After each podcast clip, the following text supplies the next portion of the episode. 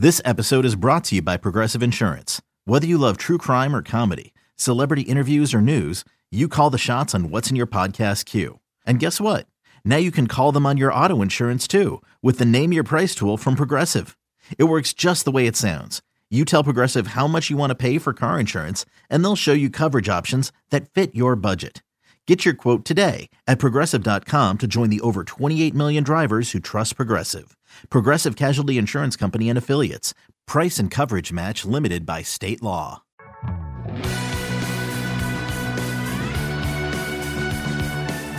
Welcome back to the MLB.com StatCast podcast. I'm your host, Mike Petriello, joined here by MLB.com national editor Matt Myers. We have an entire show dedicated to the major news of the day. Uh, Wilmer Flores gets a two year deal from the San Francisco Giants. I, I, have to say, I was actually kind of shocked he got multiple years. Good for Wilmer. Good, good for Wilmer. Uh, you must be talking about the Joc Pederson's Angels trade. Is yes, what you're talking about. Uh, that is exactly no. Mike Dunn retired yesterday. Congrats on a great career. Um, Mookie Betts actually got traded. I guess I had talked myself to thinking this wasn't actually going to happen because the spring training is like a week away. And then not only did he get traded, uh, so did David Price, and then the Twins were involved, and then also the Angels were involved in a trade we don't actually know the full specifics of. And I have to say, uh, I wouldn't say this if I was a Red Sox fan, which I'm not. Last night was one of the more enjoyable baseball Twitter nights we've had in a while, where everybody's like, "Wait, what teams? Wait, who's involved?" Like, "Oh my God, Mookie Betts is traded." And uh, I, I guess we have to be more in depth in our analysis than wow. But I also just kind of feel like, wow. it was stunning, despite the fact that it had sort of been telegraphed. You know, like earlier in the week when uh, when Ken Rosenthal said the Mookie trade is a matter of when, not if.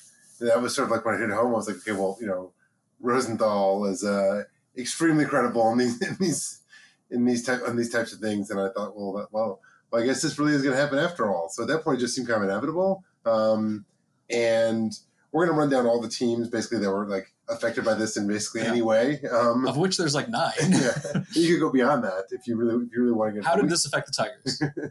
um, but uh, why don't we just start with, with, with, with Mookie Betts himself? He's he's good. He's very good.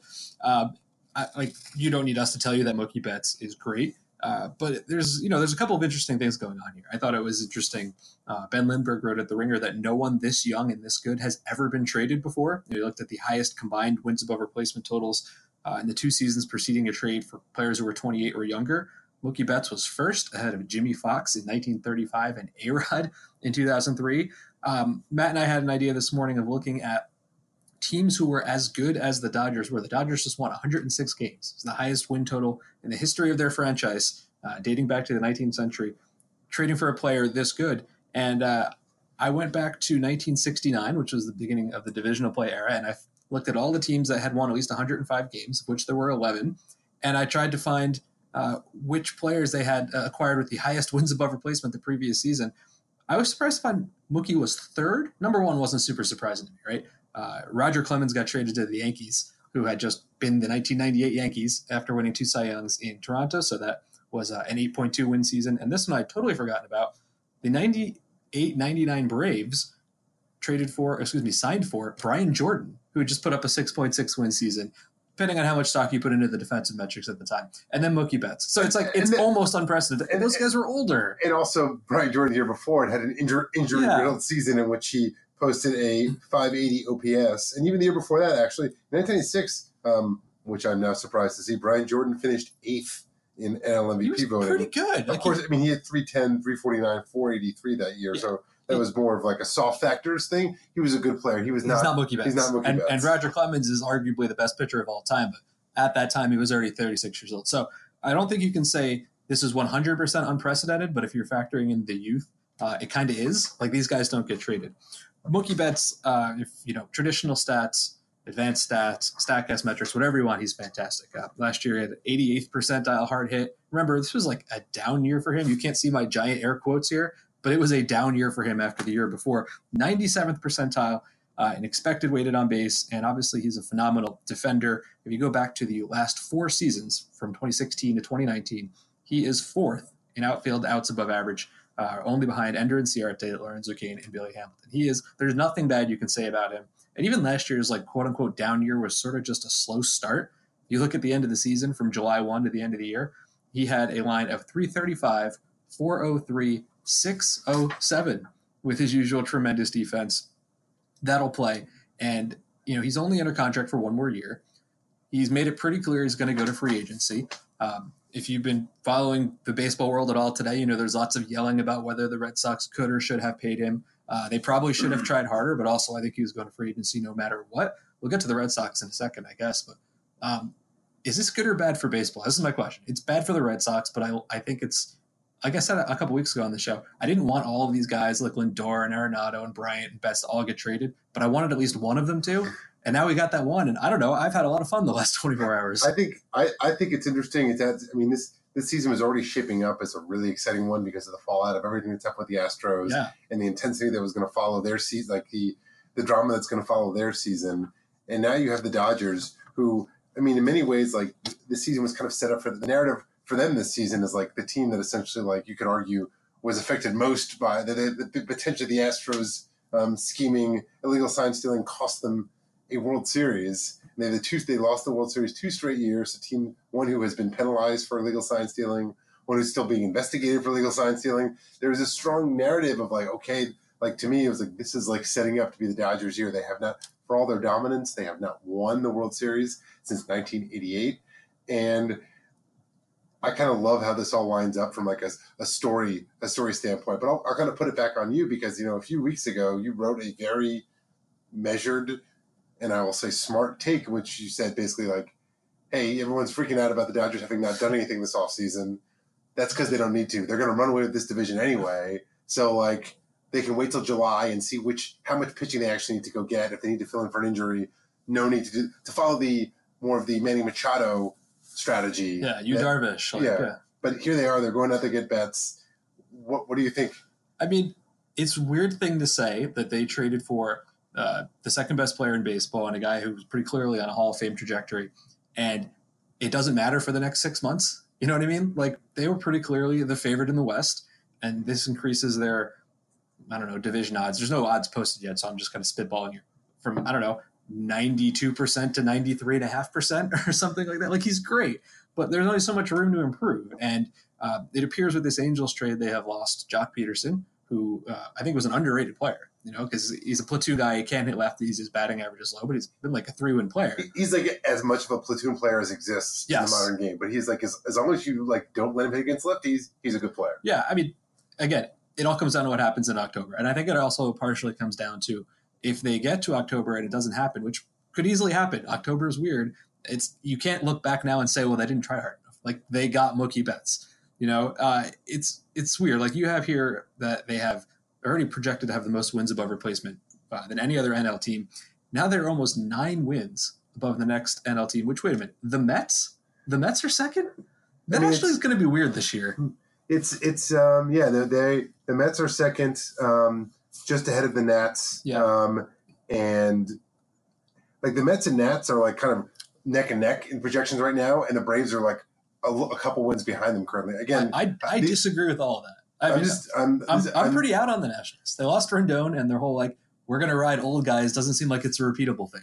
Um, but I mean, the point is that like there's the anything less than the Dodgers basically having home field through the National League playoffs is is it would be not only a, would be a surprise would be a surprise at this point. That's the thing is like you know they're so talented it won't matter, right? But the expectations are that they're gonna win 138 games, right, and go undefeated through the playoffs. And I don't know how you live up to that. I mean, you you win it all, I guess, right? But you go out there and you win the whole damn thing. Well, I guess even a couple years ago, this happened with with the Astros and Cole, where the Astros had just won the World Series Yeah. and 100, where they won 102 games, and then they went out and they got a Garrett Cole. I guess it wasn't quite Garrett Cole at that quote unquote Yeah. Garrett Cole at that point, but they you know they basically equal that. I guess the Yankees in '99 are a better example, where their win total went down after adding Clemens. Of course, they still won the World Series, so no one Yeah, no Clemens one- wasn't actually very good that year either. no. Um, but um, So we're, we're going to rank all the teams basically, right? Like who's who gets affected by this from let's say positive to negative. Uh, would you agree the Dodgers are number one on this list? They they made this trade, um, and I, we'll get to Verdugo, you know, and, and obviously Kenta Maeda. Those are good players, but they made the trade for Mookie Betts, and they did not trade any of their top prospects. You could count Verdugo as a prospect, I guess, but Lux, May, Ruiz, Gonsolin, they're they're all still there. Like For- Andrew Friedman's kind of a wizard. For sure, I guess um, the, you can argue the flip side that almost like sometimes labeling someone a prospect though kind of almost Well, overrates their like their shiny their shiny new toy because sure. like Verdugo Verdugo has one year of service time and like he's a good player. I mean, there's there's some some reasons to think that like his ceiling is kind of limited, but you know, a year ago he was a top twenty prospect. Now he's proven he can perform in the major leagues. I'd argue that is more valuable than you know a guy in the minors who hasn't hasn't shown any ability to, to perform in the major leagues. Yeah, I think we've um, we haven't even mentioned the name David Price yet, who seems like he's also kind of a big deal. I know he's he's seen as like the Robinson Cano esque salary dump, but that sort of undersells him a little bit. I was shocked when I looked this up. Last year, David Price had a career best strikeout rate. I, I couldn't believe it. More than 10 per nine, 28%. Because I, I guess I just kind of eyeballed him as like, oh, he was hurt. You know, only threw 107 innings. He had an elbow thing. Uh, he had a wrist thing. He's not an ace. You know, he's not like that guy they thought they were signing, but he's like a three or four starter or you know someone you kind of deploy as needed because you're going to be up by 75 games all year. Like this is not a it's not a salary dump. Like this is not the Zack Cozart or Homer Bailey where you just cut him. Also, and, and I mean, he's he the the Red Sox are reportedly going to pay basically half of the the ninety six Yeah. million left on his deal. So you're basically getting Price for three for forty eight million. If, if David Price was a free agent this year, he probably would have gotten more than that. And if if it was if if nothing else would have been like comparable comparable to that. I mean, coming off an injury, who no, but like David Price right now at three forty eight, it's like okay, that's like That, so that's a good question. Uh, Keuchel just got what three for 55, something like that. yeah. Uh, would you take that or would you take Price for three to 48? it's close. I it's had a close enough, to, right? to, to, to really to really look look too too deeply at it. I mean, what it comes down to is, what's going to come down to for a lot of people, sort of, sort of unfortunately, is basically like if they win the World Series, and like Mookie Betts could have like a random slump in October, and that's kind of what people will remember. That's what's weird about this. At least with a pitcher, when you like acquire an ace, you know, like with the, Yan- the Yankees, obviously they went and spent a ton on Garrett Cole, but it was like, okay, we don't really have this guy, and like in a postseason, an ace really can make like a difference in a way that a position player can't. So it's sort of like if you know Betts just has a slump. You know, in the 2010 World Series, Josh Hamilton, the AL MVP that year, went two for 20. You know, Rangers lost. Like that happens, and then it's like the narrative of Mookie Betts is going to be Yeah. like this guy failed in LA. They didn't win the title. that's the worst part. They could win 120 games next year, and then uh, eight more in the first two rounds of the playoffs. And then if they don't win four the next seven, like we've put such importance on those games as opposed to like seven months of baseball before that. Um, there is also another part of this for the Dodgers. So there's this trade pending with the Angels that we still don't know all of. Uh, supposedly, Joc Pederson's going to the Angels. Ross Stripling's going to the Angels, and uh, there are minor leaguers involved. We don't again don't know everything, but they're going to get back Luis Rengifo, who um, I didn't really know much about. It. This is the third time he's been traded. Apparently, it was with the uh, Mariners, and then he went to the Rays, and then the Angels, and now the Dodgers. Um, I'm not sure. Again, I don't know the details, all of it. Uh, I don't like this for the Dodgers, kind of at all. Pederson, you know, wa- is a platoon player, but now AJ Pollock is going to be your left fielder. That seems like a pretty clear platoon opportunity to me. Ross Stripling, uh, you know, we'll get into him more with the Angels, but he's been an incredibly valuable swingman. The Dodgers are not. I mean, they've got depth, right? But you could always use a guy like that. And Rengifo and whoever else is coming back, it's not going to be Jo Adell.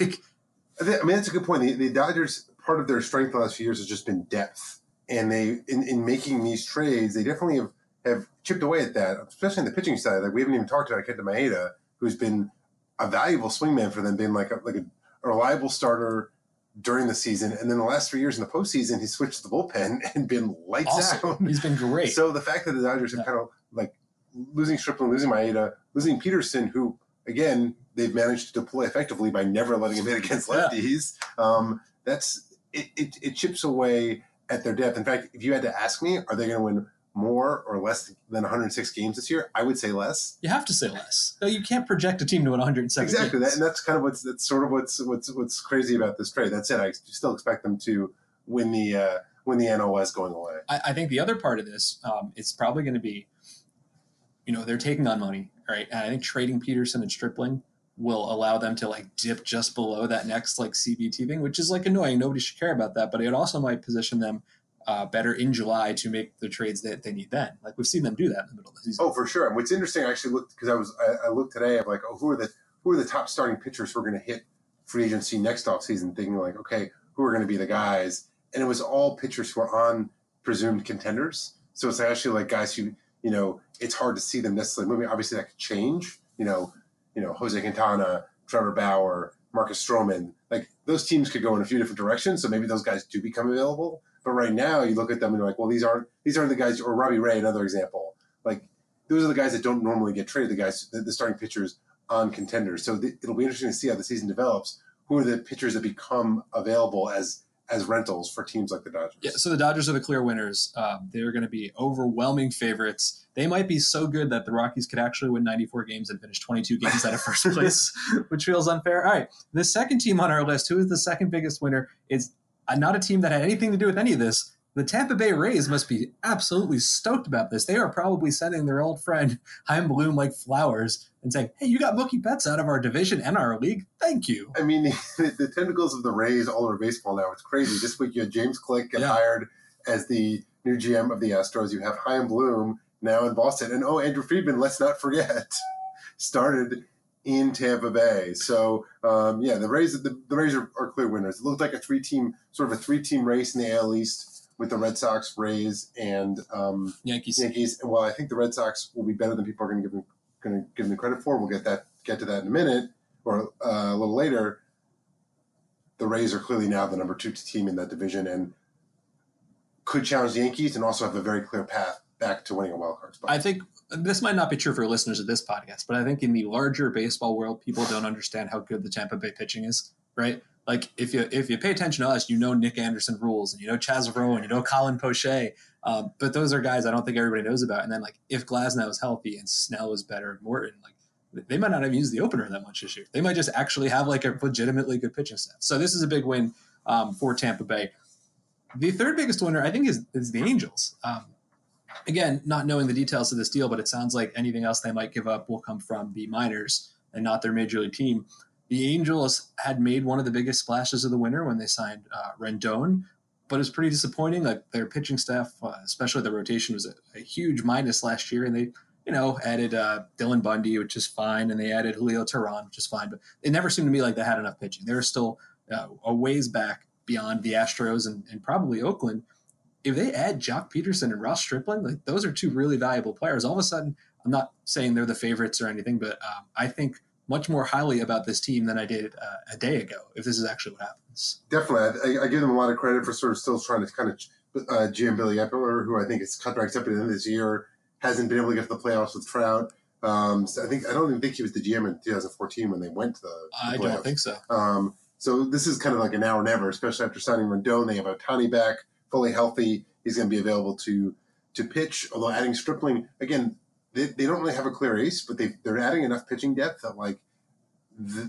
that a they don't need to necessarily rely on Ohtani as much, and b if they, I still could easily foresee a situation in which they sort of say like you know what the pitching's not worth it. He's too good of a hitter. Um, let's just like let's let's let him hit and not worry about the injury factor there. That they could actually still be um, a contender with Ohtani as a uh, offense only player. I mean, I'm looking now again. These these are projections, grain of salt, yada yada yada. In the American League right now, the the, the Fangraphs projections have have them like basically tied for third with the Twins behind the Astros and Yankees. So like, there's there's some some real optimism around around the the Angels right now. I don't think enough people realize how good Ross Stripling has been for the Dodgers. He's always been this kind of you know six starter swingman type. Uh, over the last two years, he has a 3.22 ERA and a nearly six to one strikeout to walk ratio. However, this is far more interesting. Over the last three seasons, uh, I looked at every pitcher who has faced at least 1,000 batters, of which there have been 160. And I looked at the lowest expected weighted on base, so that accounts for quality of contact and amount of contact. The top five names, six names on this list are exactly the studs you would think Scherzer, DeGrom, Sale, Verlander, Buehler, no Syndergaard. The eighth name is Corey Kluber. The seventh name is Ross Stripling. He has been uh, elite at, at limiting hard contact. He gets enough strikeouts. He doesn't walk anybody at all. Um, this is a guy who's incredibly valuable, and he can do so many different things. He could be your fill-in closer if you wanted him to. He can start. He can relieve. The the Angels desperately need a guy like that. And longtime listeners of the podcast remember him as a guest. I That's maybe right. season maybe season one. That was a while ago. Hey, we just passed 200 shows, right? This It is, was- this is, two, this is 201. Yeah, uh, that's true. And then also Joc Pederson. Um, I think people underrate him a little bit because his batting average is low 249 last year, 233 in his career. Uh, but he pounds the ball when he hits it 36 homers, last year, and in nearly 2,400 major league plate appearances, a 120 weighted runs created plus. He's been 20% above average. As Matt alluded to, he absolutely cannot hit left handed pitching. He is incapable of it. Uh, his weighted runs created plus split for his career is actually pretty entertaining. 131 against righties, it's very good. 57 against lefties. Um, I would encourage people not to be misled by his negative four outs above average rating last year. It was plus three in right field. It was fine. Uh, minus six at first base in just 149 innings. I remember watching a couple of those games. They are rated R. you don't want that. um, I actually like him. Um, the, the, most interesting free agent out there right now is still is Yasiel Puig. And while he might want a, a clear starting job somewhere, um, he'd be a really nice fit on this roster as sort of a platoon partner with uh, as a platoon partner with uh, Pederson and just depth for a team that's probably going to compete because their their outfield depth is kind of weak behind that. They still have Brian Goodwin, but he's a left-handed hitter. But he has had even through his minor league career these weird reverse splits. I, guess I like Brian and you, you, assume Jo Adell's up in like May or something. But that's a good. That's that's high high class problems. I actually, well, think, right. I actually think Puig is the perfect fit on the Red Sox. Who have three left-handed hitting outfielders. Your uh, reverse splits be damned. But uh, anyway, the Angels are super interesting, um, and this may actually be the, the, the team that gets Mike Trout back to the playoffs? I, I hope so. I mean, they got to do it at some point. All right. So that is the Angels. We're going to go to our number four team, one of the teams uh, that was also involved in this trade, the Twins. And this was, I think, really interesting because uh, they acquired Kenta Maeda and they traded away a very highly regarded prospect, uh, Brusdar Graterol. And I'm 90% sure I said that properly. He is he's uh, a flame throwing young right handed pitcher.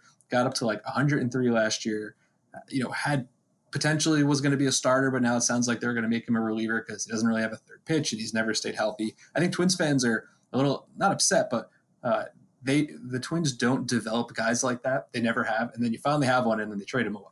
Um, but it's a, it's a move that's clearly about we need a, a starting pitcher right now, and Graterol is not that guy. Exactly, and as noted before, Maeda gives them sort of this versatility because they're now you know well situated to get back to the playoffs he could start for you. He's shown in the you know not every pitcher adjusts seamlessly to a, a bullpen role in the in the postseason. Even though a lot of guys, it, people try it every year. Maeda's shown he could do it. So the Twins, who's still had a weakness in the pitching staff and the starting pitching front, know that they've got this guy Maeda. He's reliable. He's got that interesting contract. He signed through 2023. The base is really low, but there's a ton of incentives and like it's still. It's, but it's still like. It's, it's still, interesting is one way to put it. It seems like it's really made him unhappy. um, but it's it's definitely something that's like not gonna. It's very manageable for any team that trying to carry any payroll. This is actually one of my favorite moments on baseball Twitter last night because you had at one point people were trying to figure out who's the third team, who's the third team, and at basically the exact same moment as like I think Jon Heyman and Jeff Passan were saying the Twins are the third team. Ken Rosenthal was separately reporting Joc Pederson's going to the Angels, and other people people realize like, wait, there's conflicting information. This is like, a four way trade. Somebody wrong. So it was like a, there was a separate. It was a separate trade basically. Um, so Maeda is a, a, a, sneaky good acquisition uh, for the for the Twins. Yeah, Maeda uh, elite at avoiding hard hit as well. Uh, Twenty eight point eight percent hard hit rate last year. That is ninety fifth percentile. Um, and as Matt said, in the bullpen in the postseason, he has been fantastic. This is really going to hurt the Dodgers. Their bullpen is still not strong and they're going to miss a guy like this. Uh, in 22 career relief appearances in the postseason, Maeda has 27 strikeouts. It's really good. He's really good against righty hitters. He's okay against lefties, um, but the, you know the Twins missed out on that ace they needed. So now their rotation is something like uh, Jose Berrios, Jake Odorizzi, Maeda, Homer Bailey, uh, the three-headed monster of Randy Dobnak and Lewis Thorpe and Devin Smeltzer, and eventually Rich Hill.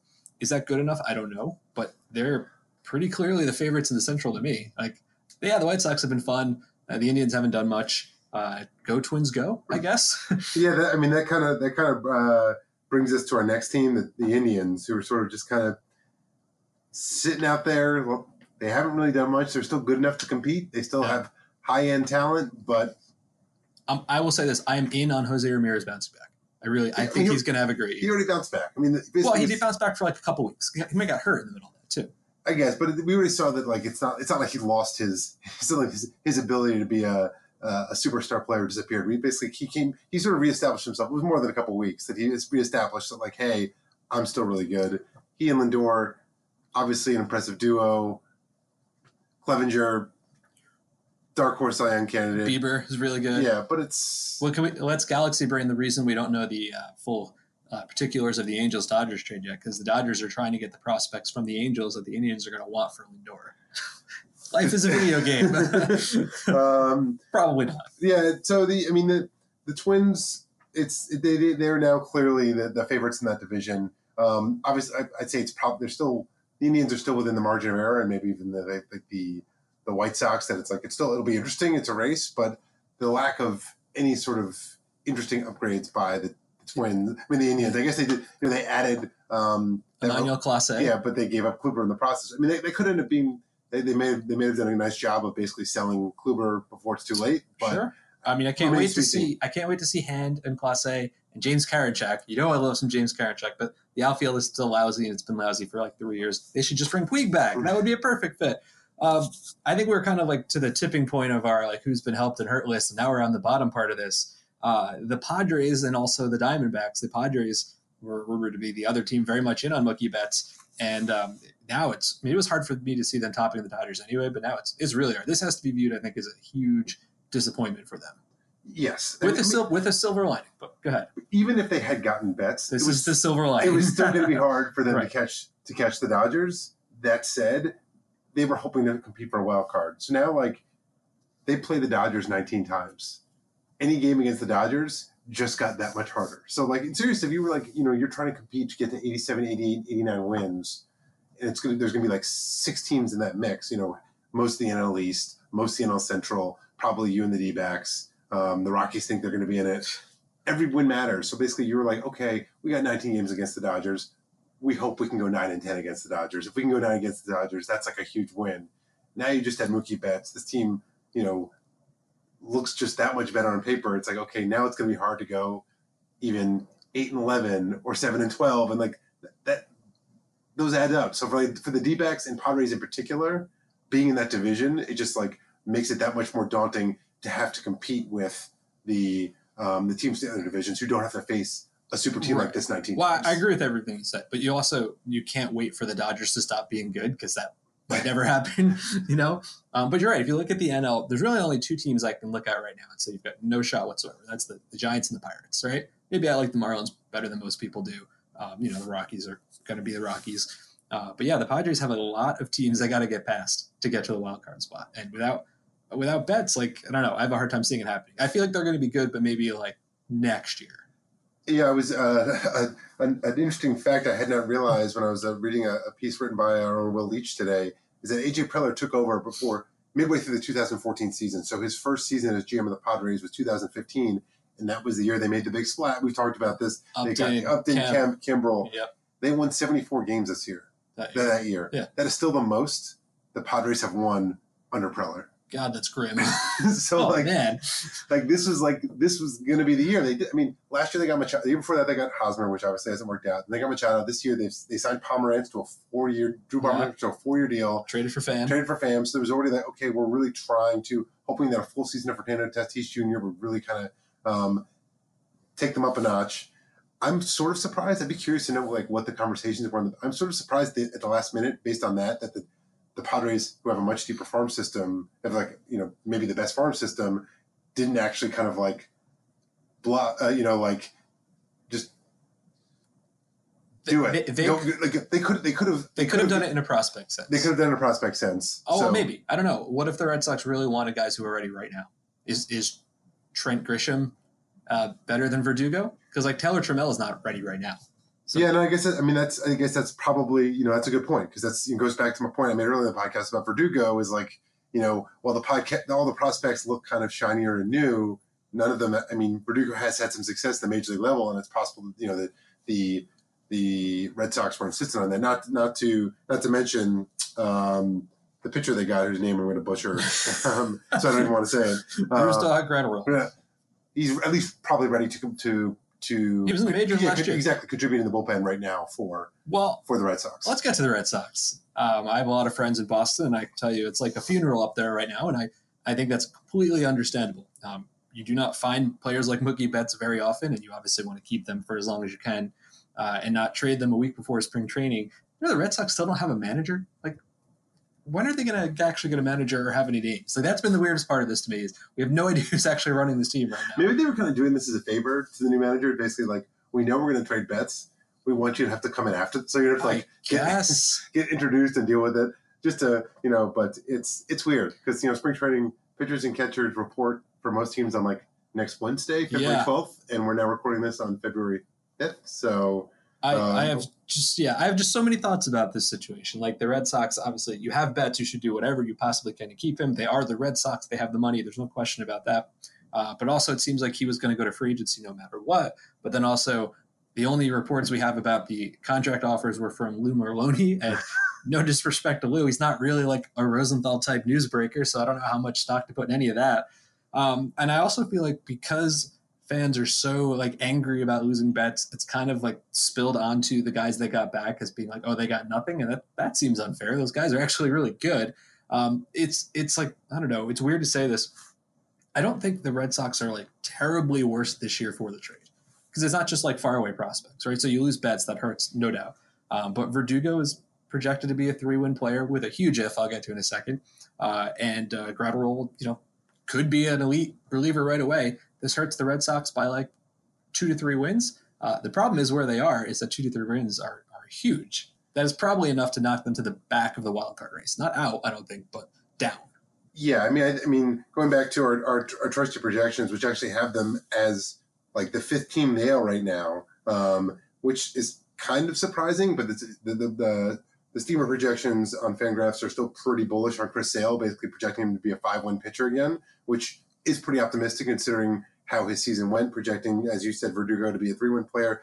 People kind of forget that Rafael Devers and Xander Bogaerts are both basically superstars now. They were so good last year, both and, of them. And so, you know, the, the, this is now kind of their, they're now the, the, the faces of this team. JD Martinez can still mash. The lineup is still this. The lineup is still um, very interesting. The rotation, however, even if you buy into Sale being being Chris Sale again. His strikeout rate, even last year in a weird year, thirty six percent was still as good Crazy. as ever. Um, his velo was way down, but he's still like when he kind of after that first disastrous month, and after that first disastrous month, and before he got hurt, he sort of was like he kind of figured out how to dominate um, again. I'm in. I had him as number ten on my top ten starting pitcher list.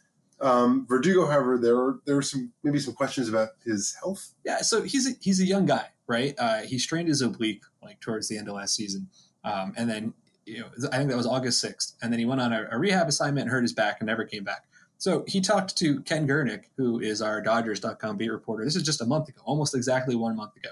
And I'm going to quote here Verdugo went on to say that as he continues to rehab, he has not resumed any baseball activities. I don't know if that's changed over the last couple weeks, uh, but that was in January. That is more than a little scary to me. Like he's a good player, he really is. But if he's not healthy, um, then that's a huge problem. yeah, I mean, I, I, imagine that might be why it's taken a little while for make sure they've got to go over the medical reports to make sure that the Red Sox are completely confident. You know, if somehow this this this this trade gets blown up by a medical report, well, you can forget this oh, podcast. Man. Oh man, could you imagine that? Betts is actually going back to Red Sox. Report to Fort Myers next week. um, well, that would be something. One thing I found interesting when looking at the Red Sox um, outfield, I mentioned this earlier. They're now are going to have basically three left-handed hitting outfielders. Um, Andrew Benintendi in left, Jackie Bradley Jr. in center, uh, presumably assuming this trade goes through, Alex Verdugo in right. Um, is it that from a Statcast standpoint, Verdugo and Benintendi, there's a lot of similar. Like in many ways, they're like kind of the same guy. Yeah, but I don't like Benintendi. there's a lot. There's a lot of similarities. Um, last year, expected weight on base for Benintendi 340, actual weight on base 330. For Verdugo, expected weight on base 330, actual weight on base 340. Hard hit percentage, Benintendi, 37.7. Verdugo, 39.3. Sprint speed, Benintendi, 27.1. Verdugo, 27.3. It's the profiles in terms of just like left-handed hitting, not super fast, not a true slugger. Like there's a lot of similarities there. The biggest difference is that Verdugo doesn't really strike out. Um, in like the, in the modern for like, at least for the for the modern hitter, his 13% strikeout rate was in the top seven percent of the league, while Benintendi's, you know, strikeout and walk rates are um, basically much more quote unquote average. If you look at his baseball savant player page, you look at like, you know, players, you look at all their stats over the years, and it's pretty handy. They color code, you know, red for top of the league, um, blue for bottom of the league. Benintendi has no colors. it's like He's a good. Well, he's a good. He's a good player. It's just interesting. He's like actually just very. A, a he's baseball very. savant, yeah. He, he, well, He's very. He's just very average or slightly above average. I, I'm not saying he's bad. can I, throw, actually- can I throw a wrench in this? yes. He may not have qualified. If, he, if he's not a qualified player for these sets, he won't get a color. So it could, been it could be For, that. Benintendi's been around for a few years now. Sorry, I thought you were talking about Verdugo. I'm talking about I- I got Benintendi. it. I'm talking about Benintendi. Um, Yeah, so well, that's he's the other thing is, is you said that they're, they're similar. Well, Benintendi's now like three full years in his career, and Verdugo did this like in the first half of his rookie season. Like I feel more confident Verdugo will improve. Benintendi was always supposed to improve and just sort of didn't. You know? my my one ding on Verdugo is if you look at his history, he's never like his his high water mark for slugging um, was like 475 and as a, as a as a pro player. So he's still young enough to improve. I feel like I feel like I, I worry about his ceiling, but he's I think he's a good player. Like, to your point before, it's like he's just so much less spectacular than Betts that like it's going to feel to Red Sox fans like oh we got nothing. Yeah. He's Yeah. still Poor Verdugo going out there in right field on opening day. yeah. So it's Uh, it's it's um it, they're still going to be a, a, a good team and i think the red sox are actually better or at least as good as i'm not even talking about the project uh, you know i think the, the projections are probably a little optimistic Yeah. just because i'd be i'd probably be a little more skeptical of sale they're still in my opinion though as good as or better than a lot of the teams that people are excited about like the white sox yeah, and the a's like sure. i think these are teams that they're going to be in the same pack but like You start with Bogaerts and Devers and JD Martinez, you're in a good spot. so Um, I don't know if you if we've got our notes here on the table. Have you looked at my little note here about the Red Sox rotation? Because if you haven't, don't. Right now, you're looking at it right now. You're staring at it. i'm not like i can't Okay. see, i don't see anything So the Red Sox rotation depth: Chris Sale, okay, Nathan Eovaldi, who I don't trust at all, uh, uh, uh, Rodriguez, who actually was really good last year, and Martin Perez, who they signed as a free agent. Do you know who the fifth starter, as listed on Fangraphs, is right now? i do not I swear this is a real person who I don't think I'd really ever heard of. Matt Hall. Who is that? Apparently, they traded for him from uh, pitching powerhouse Detroit last month. That's so scary. Like I like Sale and I like Eovaldi. Uh, I don't trust either one to give you like the 400 combined innings you're going to need. And Martin Perez was good for like a half last year, and then he was really lousy again. There's just there's still a few like Martin Perez types out there, which seems like they're probably going to bring in. Andrew Cashner. I mean, I think where Carl, they are? Carl McHugh might be the best. Sure. might be the best option. But that's that's the kind of that's the kind of player that's still out there on uh, out there in free agency. I do wonder if Chaim Bloom is going to bring the opener um, with him to Boston. Um, that he used that the Rays used to some success while he was there, just because it's just something you you do with when you don't have a lot of pitching depth. And when you don't have starting pitching depth, you go to the opener. And I think that's like the the final point I want to make about the Red Sox. I think that like there's some irony here in the fact that essentially I think this is kind of the first step in Bloom kind of taking the Red Sox to where Friedman took the Dodgers a few years ago. We basically took a lot of the concepts that worked in Tampa and he brought them to a big market team. So like, well, yeah, right now, um, uh, the Red Sox, the the fans are out with their pitchforks because they traded Betts. We should be able to afford Betts. I get all that, but if you look at what the Dodgers have done, the Dodgers have basically maintained a high payroll throughout Friedman's run there, but they've never really played in the deep end of the free agent pool. They've prioritized like roster flexibility and options over everything else. As you noted earlier, they're still below the competitive balance tax threshold even after adding Mookie Betts because they traded away because they're trading away Joc Pederson, and they're trading away Ross Stripling. So to me, this is where the this is like the, the, the extension. This is where the Red Sox are going. Where you know even now, the, you look at the Dodgers payroll, they have no one of consequence signed past 2021. Like they still have David Price, but he's half his his uh, his his salary is being paid Uh, by the Pollock. but he's making 12 million, Yeah, 12 it's million, not- 12 million a year. So it's like, you know, Bellinger's not locked up yet. Yeah. Betts is going to be a free agent. I would say it's unlikely that he ends up re-signing in LA based on their MO um, to this point. So I think it's just like, this is, this is, this is the Red Sox are, this is their first step in basically emulating exactly what the Dodgers have Well, done. so I, I hear that, and I, I think there's something to it. But here's the big difference, right? This is Bloom's first move. Friedman did not go to LA and trade Clayton Kershaw, you know, like as his first move. Well, I imagine he took the job knowing when he interviewed the job that this, I'm sure a big part of the interview process was, hey, there's a good chance we're going to have to trade Mookie Betts. Are you comfortable coming in? And, or I shouldn't say, I shouldn't say have to. We're going, we think it's the right move for us for any number of reasons. Are you comfortable coming in and this being your first move? I, I don't want to totally overlook Brusdar uh, Graterol, who like has an electric arm. And there's a scenario where him, uh, Matt Barnes, and Brandon Workman, I guess, are a really fun back end of the, the, the bullpen. Uh, maybe I don't know if the Red Sox will try to move him back to the rotation, but and this is not my jokes. I'm not going to take credit for it. How excited are you to hear Jerry Remy try to say Brusdar Graterol? Because I know I am. Um, so that's it. That's like some huge news. And uh, by the time we do another show, pitchers and catchers will be reporting, and maybe the Red Sox will have a manager, and maybe Kris Bryant will be traded. Um, like I've said on Twitter a couple of times, I don't know if this has been a good offseason, but it hasn't been a boring one. It's been a lot more fun than last year, I can tell you that. Uh, well said. That is our show for this week. Thank you for listening to the MLB.com Statcast podcast. Catch you next time.